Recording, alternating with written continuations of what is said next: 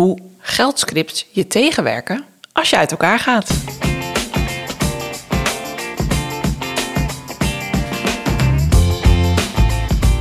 Hey, fijn dat je luistert naar de Scheidpodcast. Ik ben Carly Timmerman van Bureau Carbon, host voor gezinsvriendelijk scheiden. En ik ben Anneke de Groot, bedenker van gezinsvriendelijk scheiden en de grote vriendelijke bemoeial voor alle gezinnen. We nemen je mee in de wereld van fabels, feiten, statements en informatie als het gaat over scheidingen of uit elkaar gaan. Welkom.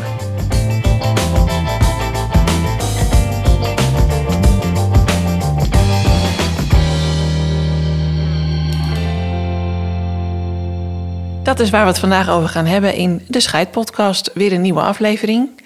Vandaag aan tafel Anneke de Groot, zoals gewoonlijk. En via de telefoon belt in Anne Abbenes.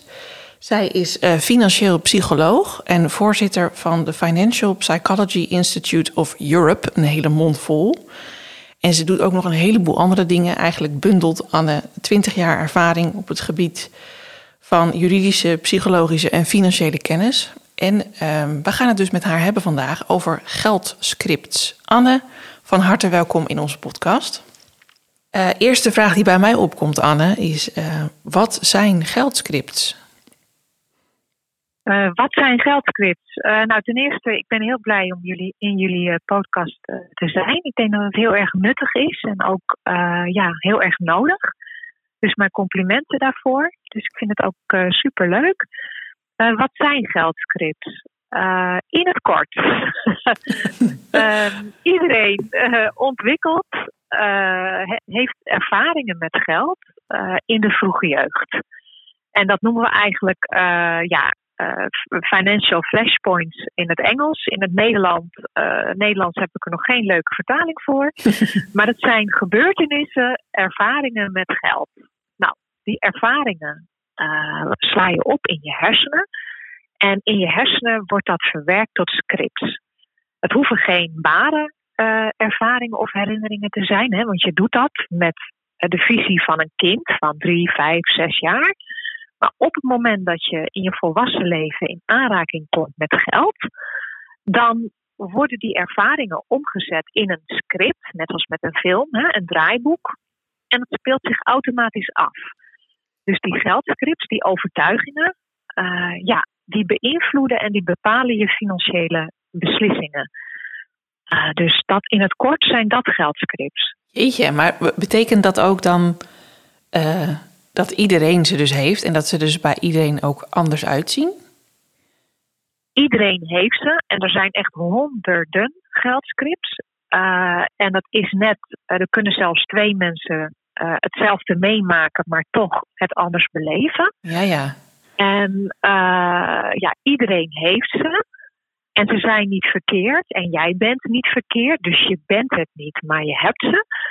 En uh, ja, eens zijn ze nuttig geweest.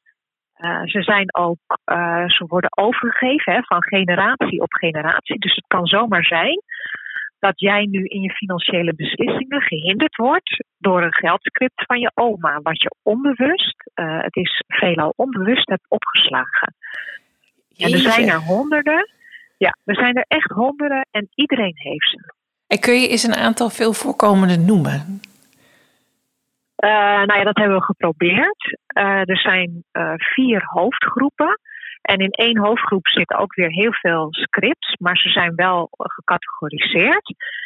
En eentje is geld vermijden, een hoofdgroep. Nou ja, dat is dat je, hè, geld is vies, je mag niet aan geld denken, want dan ben je inhalig. Als je goed bent voor de wereld, dan krijg je terug. dat zijn de mensen die geen mails openmaken als het je tegenwerkt. Uh, die geen enveloppes openmaken, die gewoon blokkeren. Uh, dus dat is een voorbeeld, geld vermijden. Een andere is uh, bijvoorbeeld geld is status. dat betekent ik ben mijn bankrekening, heel kort samengevat. Je ontleent je eigen waarde aan de waarde van je bezittingen. Ja. En dat uh, steeds de nieuwe iPhone moeten hebben, uh, uh, keeping up appearances. Dat zijn ook de mensen die bijvoorbeeld hier in de buurt in Bloemendaal een heel groot huis wonen, de grote auto voor de deur hebben, maar waarbij de elektriciteit afgesloten is. Ja, ja. Dat is het. Ja. Oh, wauw. Ja. En ik noem, noem nu wat extreme op. Uh, en in totaal zijn er vier hoofdcategorieën. Uh, de andere is geldaanbidding. Nou, dat is maar werken, werken, werken, werken. Dus werkverslaving kan eruit voortvloeien. En de andere is geldvoorzichtigheid. Um, nou ja, daar komen de meeste uh, stoornissen uit voort en de meeste ja, belemmeringen. Uh-huh. Uh, maar dat betekent ook dat mensen helemaal geen geld aan zichzelf uitgeven. Uh, bijvoorbeeld of niet met uh, of hun geld verborgen houden voor hun partner. dat hun kinderen niet op sport mogen. Want als je iets van de spaarrekening afhaalt, nou dan ben je gedoemd tot armoede. Dus dat zijn geen fijne dingen. Um, en de vijfde is geldgemakzucht. En die zijn we nu aan het onderzoeken of we die ook wetenschappelijk kunnen vastleggen. En dat woord zegt het eigenlijk al. Ah ja, ja want jij onderzoekt dus dit soort patronen vanuit de Financial Psychology Institute Europe. Zeg ik dat goed? Uh, ja, dat klopt. Uh, in het begin heeft mijn collega in Amerika die heeft drie drie hoofdgroepen ontdekt. Daarna is er een vierde bijgekomen en we zijn nu met een vijfde bezig. Ja, interessant hoor. Anneke, als jij dit nou zo hoort, hè, deze categorieën, herken jij dan bij jezelf eentje? Um, ja, ik denk het eerste waar ik voor mezelf wel naar neig is uh, de voorzichtigheid. Dat, dat heb ik wel echt meegekregen, ook van huis uit. Uh, wij komen uit een gezin waar het echt sappelen was. En ik ga niet zeggen, jeetje, we hadden armoe. Uh, mijn moeder was wel heel erg creatief in daarmee omgaan met de beperkte middelen die er waren. Mm -hmm. En dat heb ik absoluut meegekregen. Je mag geen schulden hebben. En wat er niet is, kan je niet uitgeven. Ja. Uh, en dat zit er heel sterk in. Wat ik wel daarbij aangeef van... hé, hey, ik kom uit een gezin met zes kinderen ik ben de jongste en toch gaan wij daar uh, op zich allemaal wel anders mee om. Iedereen heeft daar andere geldscripts uh, ontwikkeld in mijn beleving. Uh, sommige zijn er heel makkelijk in. ja, andere, als ik dan kijk naar verslaving, is het wel. Ehm, ja, ik, ik, ik, zit hier echt even over te puzzelen voor mezelf. Uh, omdat ik zit van de verslaving, wordt voor mij ook wel een beetje gekoppeld aan die voorzichtigheid. Omdat je ook uh, verslaafd kan raken aan het idee dat je invloed moet hebben op wat er gebeurt. En dat dat ook een verslaving kan zijn om continu maar te checken: uh, klopt het wat ik heb? En wat kan ik wel en wat kan ik niet? Ik denk dat ze elkaar allemaal raken. Ja. En waar ik even heel benieuwd naar was, Anne, jij zei van het kan generatie op generatie doorgegeven worden. En toen dacht ik van oké, maar kan daar ook een verandering plaatsvinden? Kan het ook dat een andere generatie het heel anders gaat doen dan de vorige generatie? Uh, ja, dat kan. Uh, en je geeft zelf ook een heel mooi voorbeeld van één gezin. En uh, al de kinderen gaan zich toch anders gedragen. Het is net hoe jij iets beleeft. Ja. Dus je kan, als je het vroeger financieel moeilijk thuis gehad hebt, kan je dus dat letterlijk overnemen. Maar je kan bijvoorbeeld ook echt alles uit gaan geven. Dus compleet het tegenovergestelde doen. En wij doen dingen niet door wat ons gezegd wordt, maar we observeren als kind. dus het kan ook bijvoorbeeld zijn uh, dat, dat, je van, dat er een geldscript is van, van oma. En waar je onbewust dus een soort met aversie tegen krijgt. Uh, en dat je dan juist het tegenovergestelde gaat doen. En uh, door gebeurtenissen, zeg maar impactvolle gebeurtenissen, zoals we nu zien met, met een pandemie, dus globale gebeurtenissen, maar ook in een gezin, werkloosheid, scheiding, mm-hmm. kan een geldscript ook veranderen. En uh, eens zijn alle geldscripts nuttig geweest. Hè? Want je ontwikkelt dat onbewust om jezelf te beschermen. Dus jouw, jouw brein wil jouzelf beschermen. Dat, dat is gewoon een proces wat automatisch gaat. Dus eens is het nuttig geweest. Het is pas hinderlijk op het moment dat het nog steeds automatisch gebeurt, terwijl het niet meer nodig is. Ja. Heb ik het zo genoeg beantwoord, je vraag?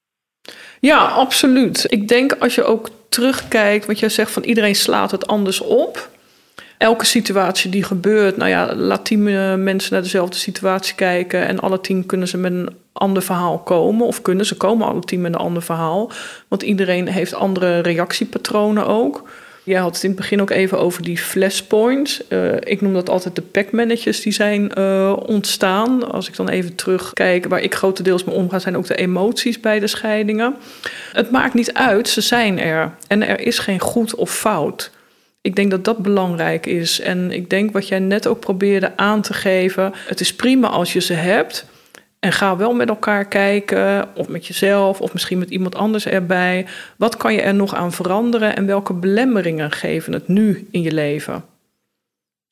En dat is heel mooi dat je dat zegt. Ik, ik hoor je twee mooie dingen zeggen. Als ik daarop in mag haken, is uh, de emoties die erbij komen. Mm op het moment dat je als kind uh, je ouders observeert hè, in hun gedrag, want dat zijn onze eerste leraren hè, met, met omgaan met geld. Ja. Je observeert hun gedrag, maar als er voor jou op dat moment een heel pijnlijk moment is of met heel veel emotie, dan zijn de geldscripts die je ontwikkelt hardnekkiger. Dus het is heel goed dat je dat aankaart, uh, want dan uit, uit het zich ook hardnekkiger en dan is het ook vaak heel erg onbewust. Uh, dat je dat gedrag nog steeds nog steeds hebt. Uh, dus ik vind het heel mooi dat je dat uh, op die manier aankaart. En vaak is, want ik noemde net voorbeelden, en het kan leiden tot stoornissen zoals koopverslaving, of dat iemand een workaholic is en hè, dat je een burn-out krijgt. Het kan tot hoarding, hè, alles verzamelen leiden, maar dat hoeft niet vaak. Als jij je eigen geldscripts kan duiden en ook die van jouw partner, is het al goed. dan lost het zich als het ware vanzelf, want je weet waar het vandaan komt. En daar hoef je ook echt geen psycholoog voor te zijn, hoef je ook echt niet voor in therapie. Vaak is het dan al goed. Dan kweek je begrip. En uh, de gevallen waarbij het echte stoornissen zijn of, of heel problematisch, ja, dan is het wel handig om daar met een specialist iets aan te gaan uh, doen. Maar vaak het herkennen uh, is al goed. En er zijn ook hele simpele oefeningen om daarmee om te gaan. En uh, door het onbewuste bespreekbaar te maken, maakt het al een stuk gemakkelijker. Ja, ja want daar zit het dan dus in. Dat je dus gaat herkennen wat je eigen geldscript of scripts zijn eigenlijk. Ja, klopt. En hoe, hoe herken je zoiets? Ik kan me voorstellen dat heel veel mensen dat graag willen weten, maar hoe, hoe kom je daar nou achter? Ja, nou er zijn tests uh, voor. En uh, dat, die zijn heel eenvoudig en die komen binnenkort ook uh, openbaar als het laatste onderzoek is afgerond. maar je kan al heel eenvoudig beginnen van ehm, wat is mijn eerste herinnering aan geld? Wat heb ik van mijn vader geleerd over geld? Wat heb ik van mijn moeder geleerd? Wat is mijn beste herinnering wat is mijn slechtste herinnering? En zo kom je wel een stap dichter bij uh, wat jouw geldscript zijn. Ja. Dus dat is gewoon een beginnetje wat iedereen voor zichzelf uh, kan maken. Om te kijken van, hé, hey, uh, dit is mijn eerste herinnering. nou, die is niet fijn. Of dit heb ik van mijn moeder geleerd. Maar eigenlijk doe ik dat zelf ook. dat is helemaal niet nodig. Nou ja, op die manier kom je er heel eenvoudig achter. Ja, want we spraken het aan het begin van deze geldscripts hebben dus ook effect op, op het moment dat je uit elkaar gaat, dat je gaat scheiden.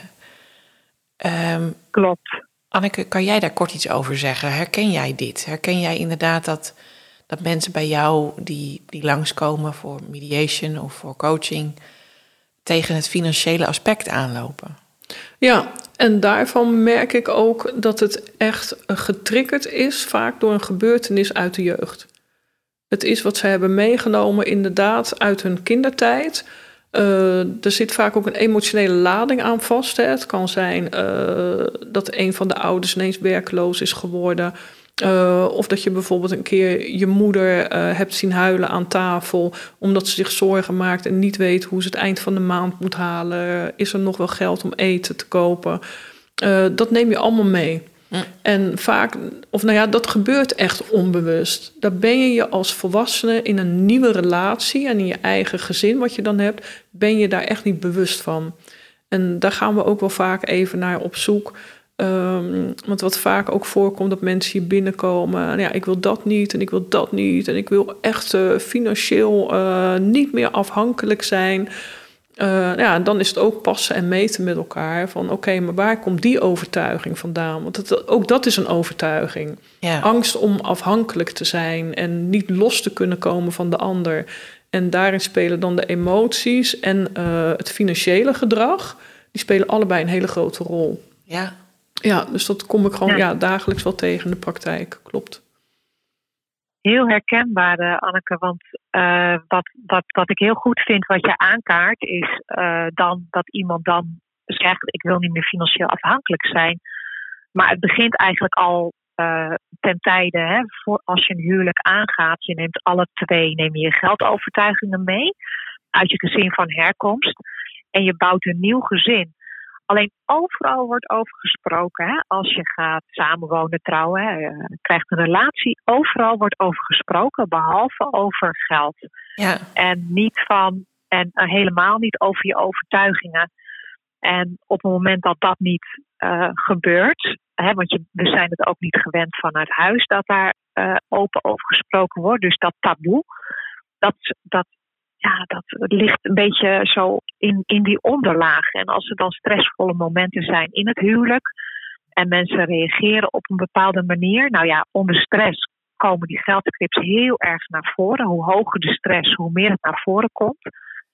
En uh, ja, dat niet, niet, er niet over praten, uh, dat is ook echt, hè, en, en sowieso die geldscripts en die passende geldscripts uh, dat is ook echt een van de oorzaken waardoor er uiteindelijk een scheiding komt. En in de scheiding, nou dan is de stress net zo hoog als zes maanden lang elke dag een auto-ongeluk uh, beleven. Dus dat is heel heftig. Dus kan je nagaan hoe heftig die geldscripts naar voren komen met uitspraken als ja, ik wil nu eindelijk eens financieel afhankelijk zijn. Of uh, je moet nu eens dit. Of jij gaf altijd heel veel geld uit. Of jij kocht altijd schoenen. Of jij deed het niet. En dat komt dan pas naar voren. Ja. En dat is wel iets om aandacht aan te besteden. Ja, dus eigenlijk als het te laat is, ga je het er echt over hebben met elkaar, zeg jij? Um, ja, ik weet niet of het dan al te laat is. Uh, maar uh, in veel gevallen wel, ja. Dan komt het dan pas uh, tot uiting. Ja. Maar dan ook niet echt over wat nou de grondslag is, maar alleen maar beschuldigingen heen en weer. En daar ligt ook de taak voor de, voor de professional om dan met die geldsknips om te weten gaan. Om in ieder geval, als iemand dat tijdens een scheiding kan duiden, uh, dan gaat de financiële afhandeling een stuk gemakkelijker. Ja. ja, en Anne, jij zei net van nou, dat is ook financiële eh, problemen of overtuigingen zijn een, een reden om uit elkaar te gaan. Uh, Anneke, zie jij dat ook zo? Nee, Nee, dus dat is wel heel grappig. Ik zie dat absoluut niet zo. Ik hoorde van het weekend ook een andere podcast waarin werd gezegd er zijn wel een miljoen redenen en soms wel 500.000 nog meer redenen om uit elkaar te gaan. Uh, nee, ik blijf erbij. Er is maar één reden om uit elkaar te gaan en dat zijn die verwachtingen. En op het moment dat je niet meer met elkaar in gesprek gaat over welk onderwerp dan ook, waarvan dit er echt wel een heel groot struikelblok is, uh, niet alleen in huwelijken of relaties, überhaupt in onze maatschappij. We hebben het niet over geld. Nee. Uh, dat geeft wel aan dat we hier echt iets mee moeten doen met elkaar. Uh, want zonder geld kan jij niks. Zonder geld kom jij überhaupt niet verder in dit leven. Je kan dan niet iets kopen. je hebt het nodig dat je salaris krijgt. Soms heb je het nodig dat je een uitkering krijgt. Geld beheerst alles van ons. En toch hebben we het er niet over met elkaar. En ik denk zeker uh, dat we dat bespreekbaar moeten gaan maken al op school. Dat je gewoon leert van hé, hey, wat komt erin, wat gaat eruit. Uh, ja, ik hoor ook wel soms van samenwoners dat ze geen idee hebben hoeveel vaste lasten ze eigenlijk moeten betalen. Ja. En ik denk, ja, daar mist dus ook al een stukje inzicht. En ik denk ook thuis kan je al beginnen om aan je kind mee te geven hey, uh, hier heb je zakgeld. Nou, wat is je doel? Wat zou je willen met dat zakgeld? Uh, wat is voor jou belangrijk? Uh, waar ga je het dan uitgeven? Nou ja, als je dit dus doet, kan je iets anders niet meer doen. En toevallig, Anne en ik hadden elkaar vorige week even aan de telefoon. En toen kwamen we er ook op van leer kinderen om met een budget om te gaan. Leer kinderen om met geld om te gaan. En toen zei ik ook van nou, dat hebben wij ook besproken in onze vakantiespecial, de aflevering over acht tips. En daarin komt bijvoorbeeld ook, joh, als je op vakantie bent, geef je kinderen een budget die dag. Ehm, en geef ze het vertrouwen van, joh, dit krijg je van ons, help ons de hele dag door. We moeten ontbijten, lunchen, eten, misschien nog iets doen met elkaar. Ja, en is dat geld om 12 uur op met de lunch, dan heb je pech. Alleen het kind leert wel dat je dus op meerdere momenten ook in het leven geld nodig hebt. Ja. Ja, want ik vind dat toch wel fascinerend hoor. Want wat maakt nou dat, dat geld zo'n taboe is? Het, ik, dat, ja, het komt maar terug steeds. Ik nou, mensen zien dat echt als iets wat van hen is. Dat is zo privé. Uh, en dat zit ook zo in ons, onze cultuur verweven. Daar heb je het niet over. En doe maar gewoon, dan doe je al gek genoeg. Ja, anders ervaar ja, dat is een uitspraak die... Ja, oh sorry, wat zou je vragen, Cardi? Ja, of jij dat inderdaad ook zo ervaart, ja. Herken jij wat Anneke nou, zegt? Ja, het is heel, heel, heel veel. Ik herken heel erg wat Anneke zegt. Um, en ik denk dat die oorzaken voor een scheiding naast elkaar leven. Uh, wat ik ook wel zelf uh, denk, hè, want, want die in, uit de onderzoeken blijkt dat geld nummer één is uh, van de oorzaken. Ja. Um, ik heb wel een idee over hoe dat komt. Um, kijk, als je bepaalde dingen niet leuk vindt van elkaar, kun je die veranderen. Maar geld, je kan niet zonder geld. Uh, dus uh, met geld kan je niet zeggen van oké, okay, ik vind die vriendin van jou niet aardig, die is vervelend. Nou, dan spreek je af, we zien die vriendin niet meer. Of ik heb een hekel aan je sport, nou dan ga ik nog maar één keer per week sporten. maar geld, dat is een relatie goed moet zijn. Jouw persoonlijke relatie, jullie geldrelatie samen, want je kan er niet van scheiden. Je kan er niet en je komt het elke dag tegen. Dus vandaar dat het echt stressveroorzaker nummer één is. Uh, dus wat dat betreft sta ik wel achter de onderzoeken. Uh, maar wat Anneke zegt, herken ik ook uh, het taboe van over, om praten over geld. En daar heb ik ook onderzoek naar gedaan. Dat heeft inderdaad ook met onze cultuur te maken, met ons verleden.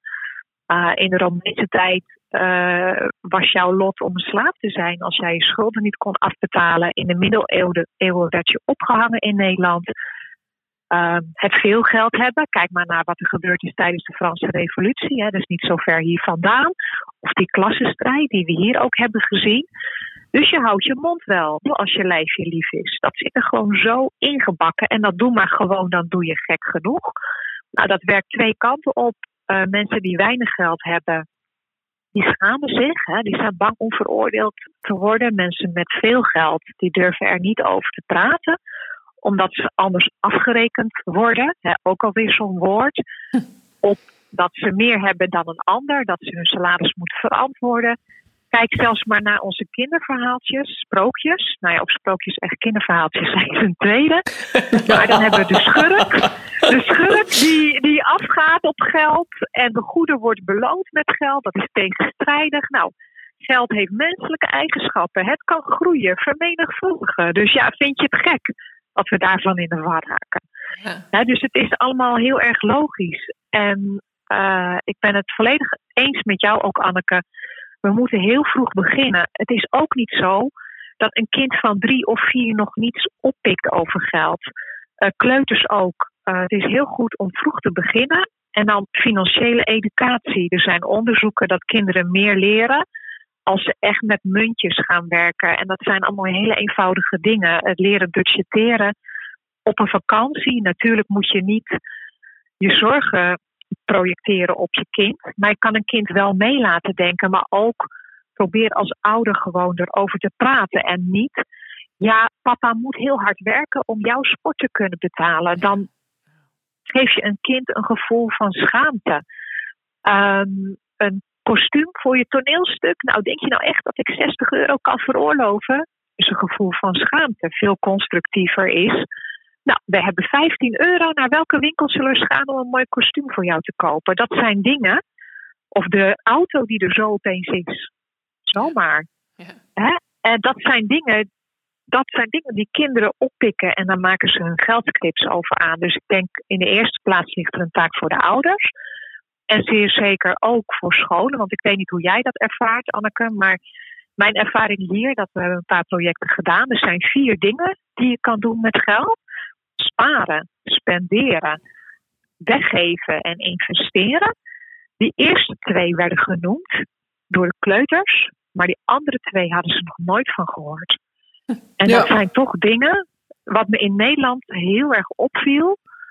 Ehm, en, en dat taboe en het op door de jeugd zeggen van. eh, nou, eh, eh, Fatima, jouw moeder heeft nog de schoolreis niet betaald, hè?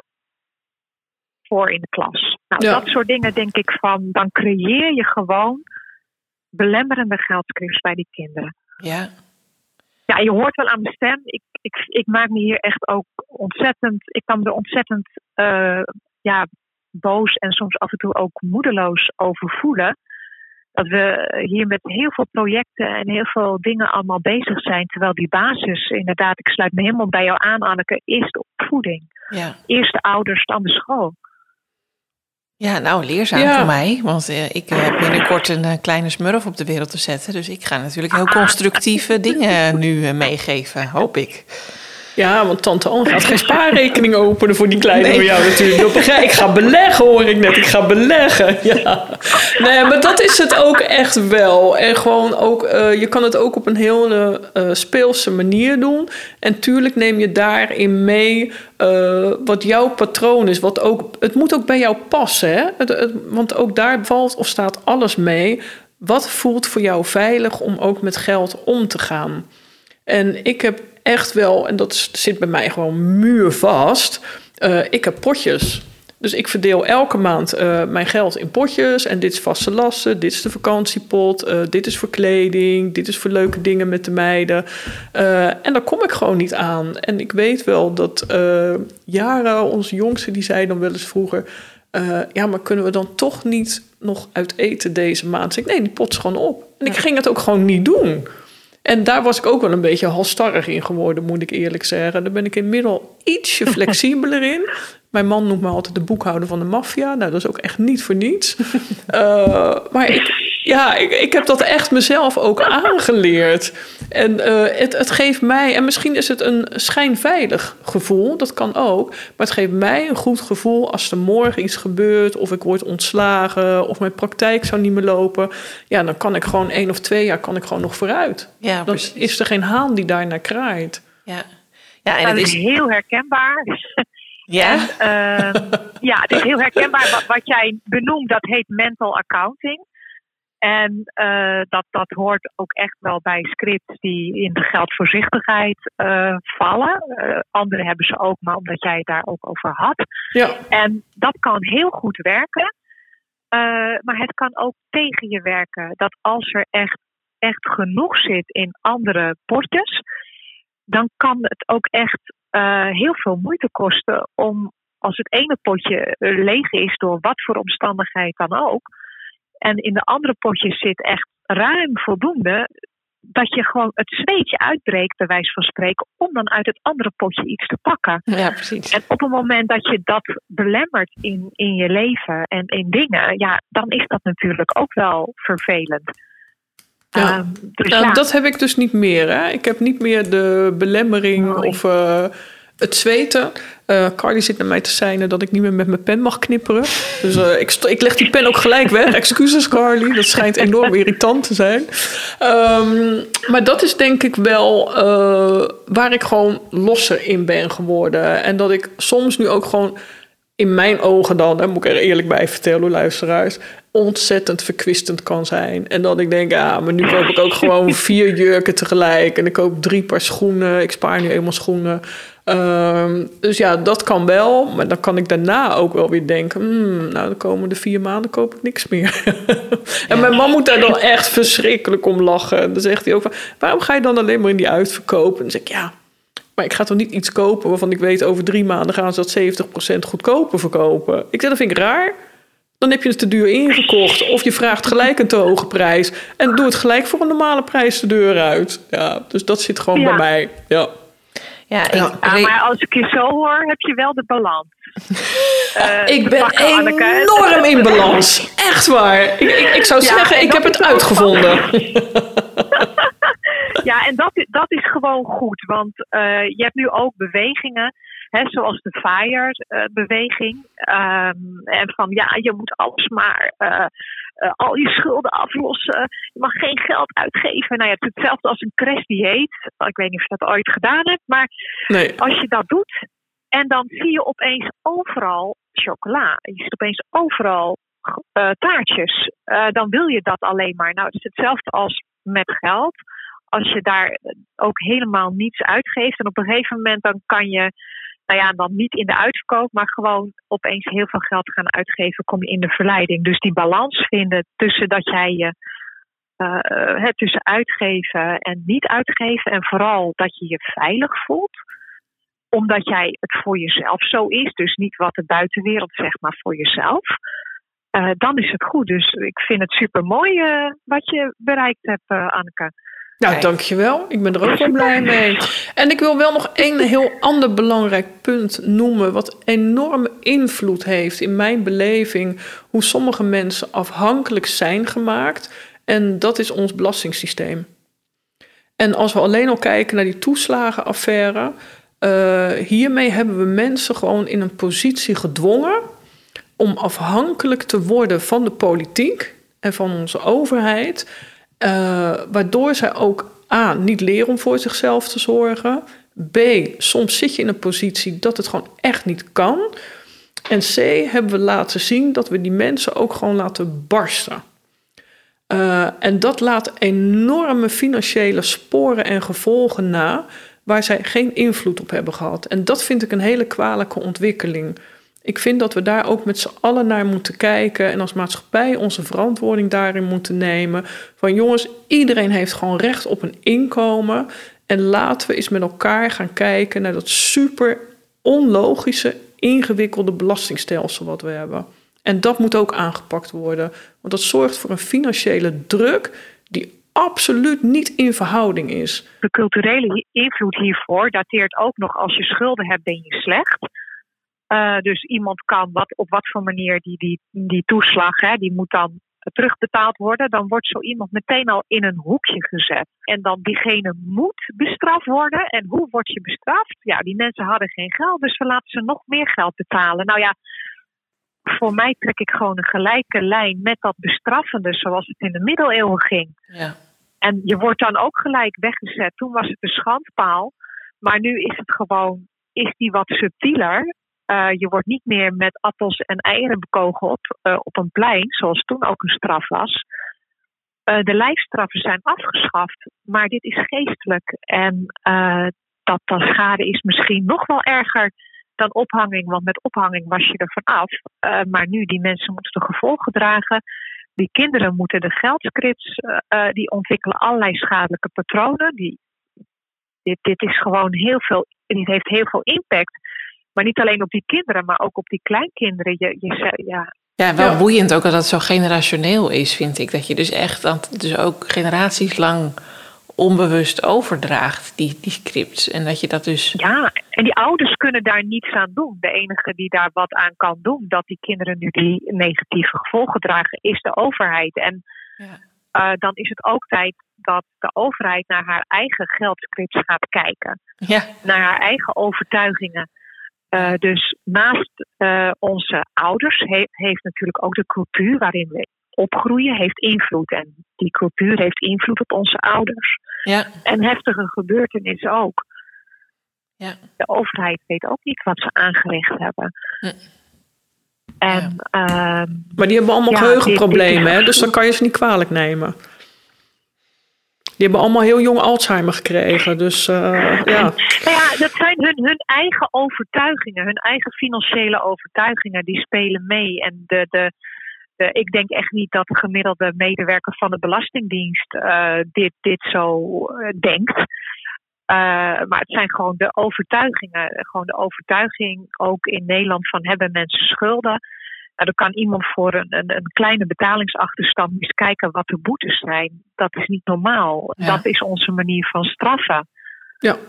Um, en in, om het naar scheiding te trekken, uh, jij hebt dus als overheid in dit geval, maar ook als professional, heb je ook een verantwoordelijkheid.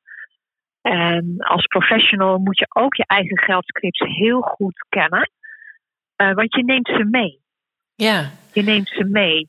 Uh, dus dat is ook heel belangrijk in scheiding. Uh, dat als jij daar aan de kant van de tafel zit van professional, dat je ook weet wat je eigen geldscripts zijn, wat je eigen overtuigingen zijn en hoe je die meebrengt. Ja, en is... dat, dat gaat ook niet, dat gebeurt ook op dit moment bijna niet. Ja, nee, en dat is wel interessant ook inderdaad. Want eigenlijk, ik heb daar ook nog nooit over nagedacht. Maar als ik gebruik maak van financiële diensten als een bank of een verzekeraar... of nou, stel dat ik ooit in scheiding terechtkom van Anneke bijvoorbeeld... dan zou ik nooit bedenken, tot nu... van nou ja, die mensen hebben ook hun eigen geldscript. Zou ik daar eens eventjes naar vragen? Dat is eigenlijk best een... Nou, dat laatste, dat, dat zou ik niet direct doen, Karin. Maar het is wel belangrijk dat die professional uh, het zijn, zijn of haar verantwoordelijkheid neemt. Hè. Uh, kennis zit ook gewoon in kennis daarover. Financiële kennis kan je niet loskoppelen van de geldscripts en van financiële psychologie. Uh, in de Verenigde Staten is nu financiële psychologie een verplicht onderdeel bij de opleiding. In Nederland is dat het niet. Ik hoop het wel. Wij zetten ons er heel erg voor in om dat wel voor elkaar te krijgen. Uh, want er zijn heel veel onderzoeken naar gedaan en die scheidingen gaan beter. Die mensen voelen zich na zes maanden nog goed, na een jaar nog goed. Uh, je voorkomt gewoon desastreuze financiële beslissingen. Eén uh, onderzoek is dat bijvoorbeeld mensen die in de geestelijke gezondheidszorg uh, werken, hebben over het een en al eenzelfde categorie. En dat is geld vermijden. Als jij geldvermijdende scripts hebt, kan jij jouw cliënt niet goed helpen. Uh, los van het feit dat als jij je niet bewust bent van je scripts, neem je toch, en dat is projectie, hè, transference en countertransference, je projecteert je eigen overtuigingen op die klant. En ja, dat, dat, moet, dat is iets wat je gewoon niet moet doen. Nee. En uh, financiële mensen hebben geen tot weinig kennis en opleiding uh, van psychologie. Uh, we noemen dingen ook behavioral finance, terwijl het gewoon cognitieve psychologie in financiën is. Ja. Maar het woord psychologie, daar raakt iedereen compleet van in de stress. De financiële mensen. Dat is eng, dus we hebben het maar zo genoemd. Behavioral finance. Maar dat, het is gewoon cognitieve psychologie. Dus het, het voorste gedeelte van je hersenen, hoe je het doet. Uh, financiële psychologie, daar valt behavioral finance ook onder, is gewoon echt alles. Ja. Dus ook niet alleen maar van, oh je hebt dit, maar ook hoe kom ik er vanaf. Dat vind ik altijd zelf wel heel handig. Uh, oh, het regent, ik word nat. Nou, pak een paraplu, die vergelijking. Ja. Um, dus dat, dat is het. Uh, mensen in de geestelijke gezondheidszorg, die hebben weinig tot geen training in financiën. Dan heb je bijvoorbeeld de mediators van, oeh, ik wil die alimentatieberekening niet snappen. Uh, ik wil hem niet kunnen maken. Uh, kijk maar naar eens wat er, hoe Dr. Phil in Amerika bijvoorbeeld veroordeeld is, omdat hij commercieel ging. Is een top uh, vakman. En hij heeft heel veel mensen geholpen, maar hij vroeg er geld voor en hij ging op tv. Nou, dat kan niet, want je hebt een zorgberoep, dus je moet zorgen voor. Geld is iets vies. Nou ja, dat zijn dingen, uh, en ik noem wat extreme, uh, maar dat zijn dingen die wel een goede dienstverlening in de weg staan. En uh, dat, dat is iets wat heel jammer is. En dat is ook uh, als professional. En Anneke, uh, ik weet dat jij er ook zo over denkt. Ga jij niet zeggen, cliënt, jij moet dit en dit en dit doen. Je gaat niet bepalen. Je gaat ze gewoon helpen om die keuze te maken. Je bent alleen maar een reisleider. Dat is hoe ik het zie. Um, hoe ervaar jij dat, Anneke? Nee, daar sluit ik me helemaal bij aan. Ik, ik, kan ook, ik geef ook nooit adviezen, laat ik dat zo zeggen. Ik ga wel met mensen om tafel en kijken van... oké, welke opties zijn er allemaal? En het is aan jullie uh, om daar een beslissing over te nemen. Ik vind wel dat ik verantwoordelijk ben om ze te wijzen op voor- en nadelen daarvan... Um, en ik krijg natuurlijk ook wel regelmatig de vraag van ja, jeetje, maar hoe doe jij dat dan? Uh, en hoe ga jij ermee om? Dan geef ik altijd antwoord op. En dan zeg ik nog ook wel heel duidelijk daarbij, maar ik ben jullie niet. Uh, zoals ik in het leven sta, wil helemaal niet zeggen dat dat bij jullie past. Uh, het is ook niet mijn scheiding. Ik ben hier om juist met jullie in gesprek te gaan van hé, hey, maar hoe is het voor jullie? Waar krijgen jullie rust bij? Wat is voor jullie fijn? Wat is voor jullie prettig? Uh, en van daaruit juist het gesprek aangaan.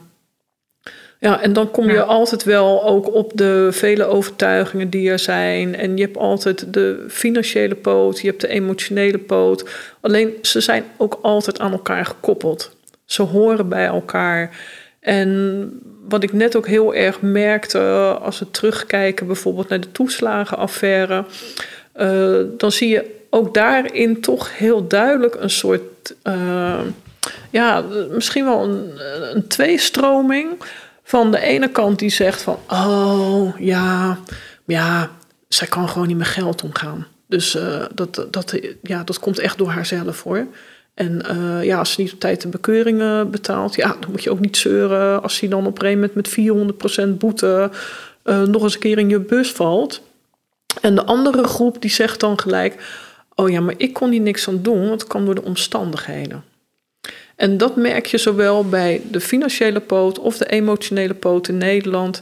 De ene groep zegt van, oh, maar dat komt gewoon omdat hij of zij zo is. En de andere groep zegt, nee, ik kon er niks aan doen. Mij waren het omstandigheden. En dat, dat is nu eenmaal de stroming uh, waar met name mediators zich heel erg aan uh, ophangen. En ik denk het is altijd met elkaar verweven. Je zal alles moeten onderzoeken en uitvragen. En dan pas kan je nou, ergens ben ik komen. het helemaal mee eens. Ja. en ja. Uh, er is zelfs onderzoek.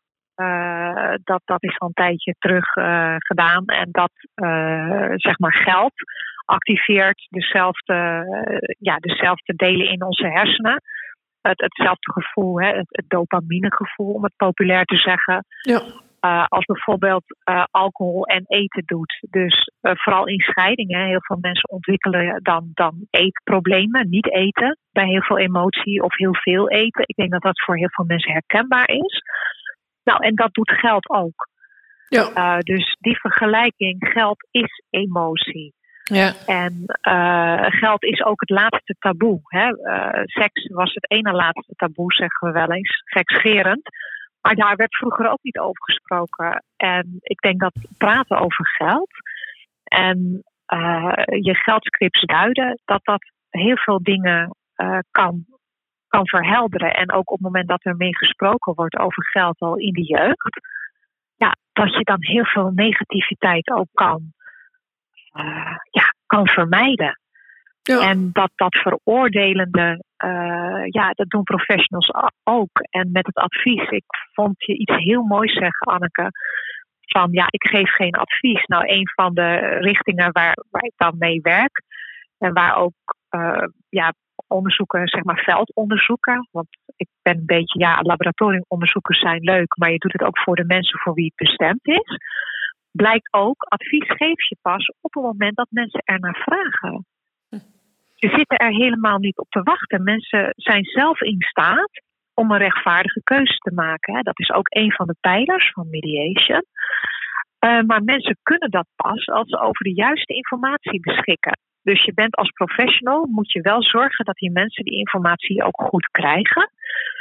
En advies, ja, het kan zijn dat op een gegeven moment iemand vraagt om advies, ja, dan kan je het geven. Maar eerder niet. Je gaat niet jouw wil opleggen. Dus ik vind het echt supergoed hoe je werkt. Anneke, daar kunnen anderen een voorbeeld aan nemen. Nou, dankjewel. Deze laten we erin natuurlijk, Carly. Deze gaan we niet knippen, dat begrijp je. Nee, nee maar ik denk iedereen werkt ook anders. Iedereen heeft zijn eigen werkwijze. En ik zeg altijd, doe vooral wat bij je past en waarmee je aansluiting hebt. Uh, ja, met je cliënten of ouders of partners, uh, hoe we ze ook noemen. En ik denk dat dat het meest belangrijke is. Maar weet wel wat je doet. Het, het, is wel een vak en dat wordt nog wel eens makkelijk van tafel geveegd. Nou ja, en het is dus ook van belang, denk ik, voor alle professionals om je ervan bewust te zijn dat, dat geld en emotie of geld en psychologie samenhangen. En dat je als je op het moment dat je daar dus niet bewust van bent, dat je misschien iets laat liggen. Dus ik denk dat dat. Ja, ik vind dat zelf al een enorme eye-opener. En dat zal blijven. Dat zal helaas altijd blijven. Er zullen altijd mensen zijn uh, die gewoon zich niet willen verdiepen in hun vak, uh, die het als snel verdienmodel zien. Uh, ja, ik denk dat er veel te doen is en te winnen. En ja, ik bekijk het zeker steeds meer van de positieve kant. Elke beweging die we in gang kunnen zetten, dat vind ik er één. En al zijn er nu maar vijf professionals die het zich af gaan vragen: van hé, hey, hoe kijk ik daar eigenlijk naar? Wat is voor mij belangrijk? Hoe ziet mijn financiële wereld eruit? Uh, wat is de eerste herinnering die ik daaraan heb? Hè? Welke emoties roept dat dan op? Uh, en hoe kan ik het bespreekbaar maken met mijn uh, cliënten? Ja, daar ben ik dan al gewoon super blij mee. En ik denk niets doen, ja, dat brengt ook niets. Hoe kun je nou gemakkelijk een gesprek beginnen over geld? Nog even kort ter afsluiting, want ik, ik vind dat zelf ook wel eens lastig, terwijl ik het wel een heel boeiend onderwerp vind. Ja, nou dat gedeelte van uh, mediation, daar kunnen we een aparte uh, podcast aan wijden, Anneke. Want zoals je weet heb ik twee belangrijke onderzoeken daarin gedaan. Ik een beetje meer dan jij, nou dat zegt het al. En disasters divorce settlements. Hmm. En uh, dat had ik ook al in mijn mail gezet. Settlements kan je af en toe ook vervangen door professionals. Ja. Uh, dat is misschien een podcast apart. um, in gesprek gaan over geld, uh, Carly. Ik denk dat om te beginnen dat het open, belangrijk is om open te zijn tegenover je kinderen. ik had daarnet al twee dingen aangegeven van benader het ook positief. geef geen schaamtelading ergens aan mee.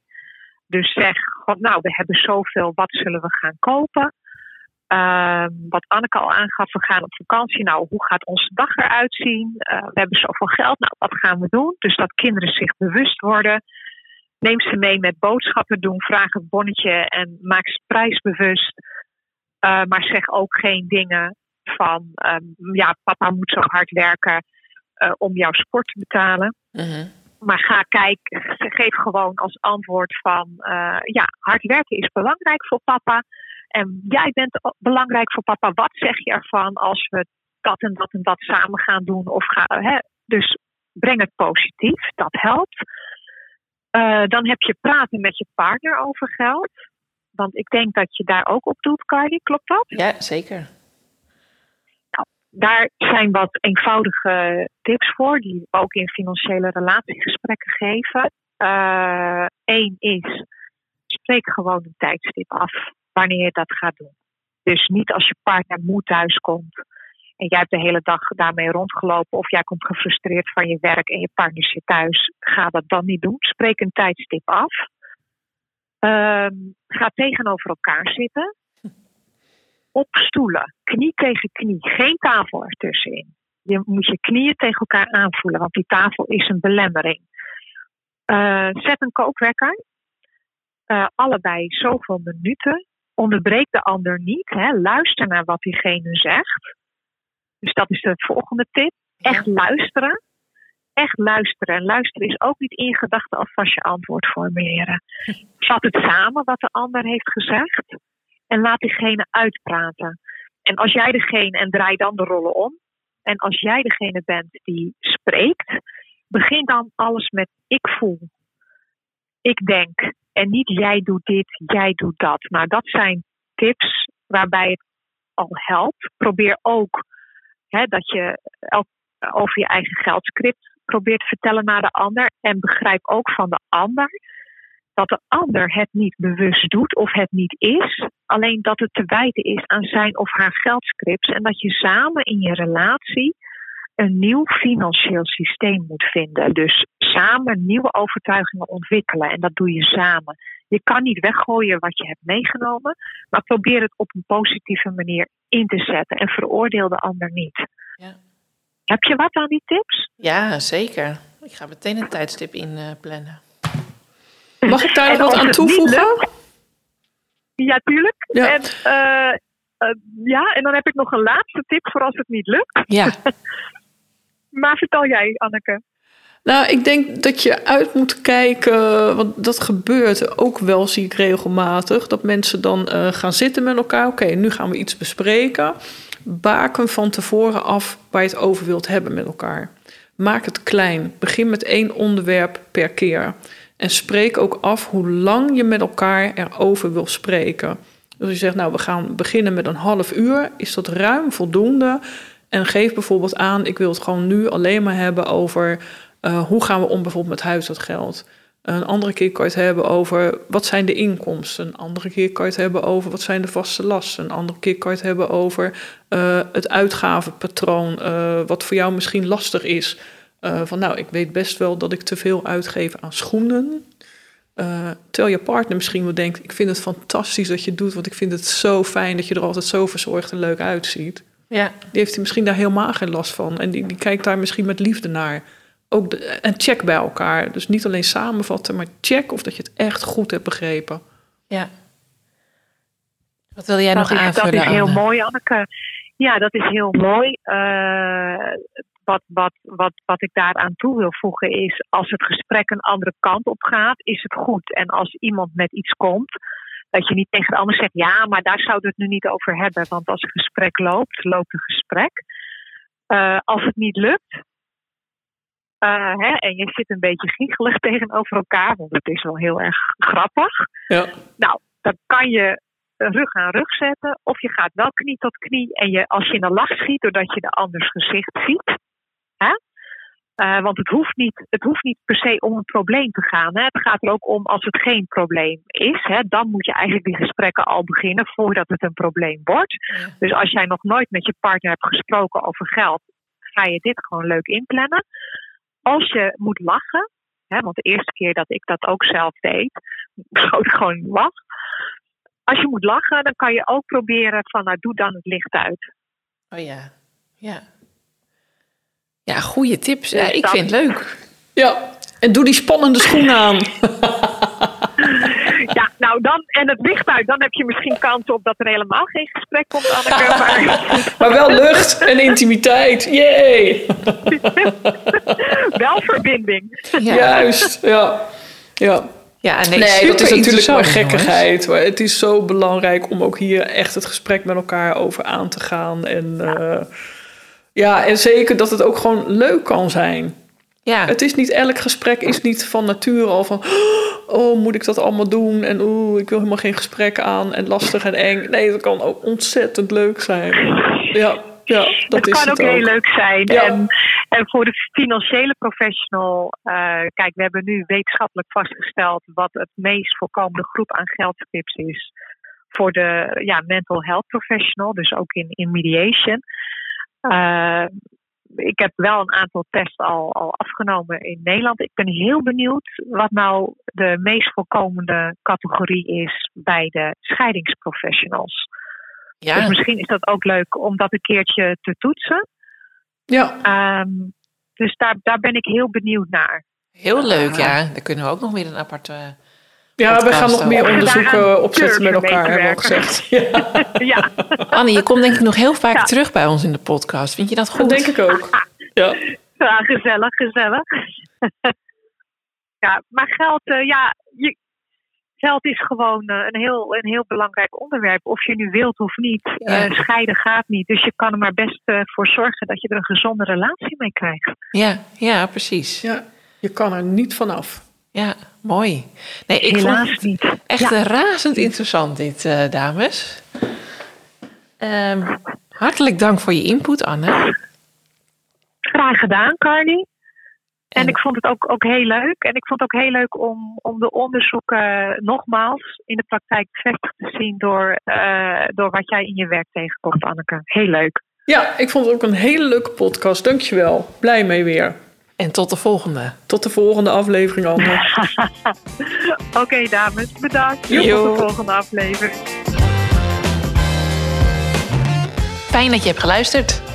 Heb je een vraag, een tip of wil je gewoon even je eigen verhaal kwijt? Laat het ons weten via info.gezinsvriendelijkscheiden.nl Oh, en uh, je mag natuurlijk altijd een beoordeling achterlaten, sterren uitdelen of de aflevering delen met je vrienden, familie of collega's.